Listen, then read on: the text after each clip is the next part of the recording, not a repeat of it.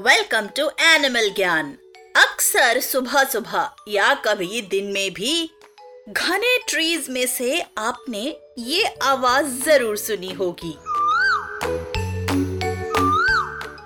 ये आवाज़ इतनी स्वीट है कि लोग अक्लेम्ड सिंगर्स की आवाज़ को इससे कंपेयर करते हैं।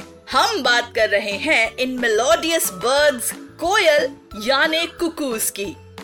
लेकिन ये मेलोडियस वॉइस केवल मेल कुकूस की ही होती है।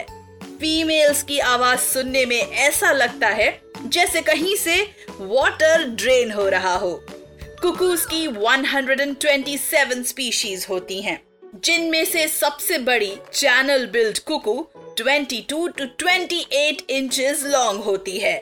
सबसे छोटी स्पीशीज है द लिटिल ब्रॉन्ज कुकू जो अबाउट सिक्स इंचेस लॉन्ग होती है। Unlike common belief cuckoos are not just black in colour उनके कई कलर्स होते हैं। Indian black cuckoo actually males होते हैं। फीमेल कुकूज एश कलर की होती हैं और उनके ऊपर व्हाइट स्पॉटेड पैटर्न्स होते हैं।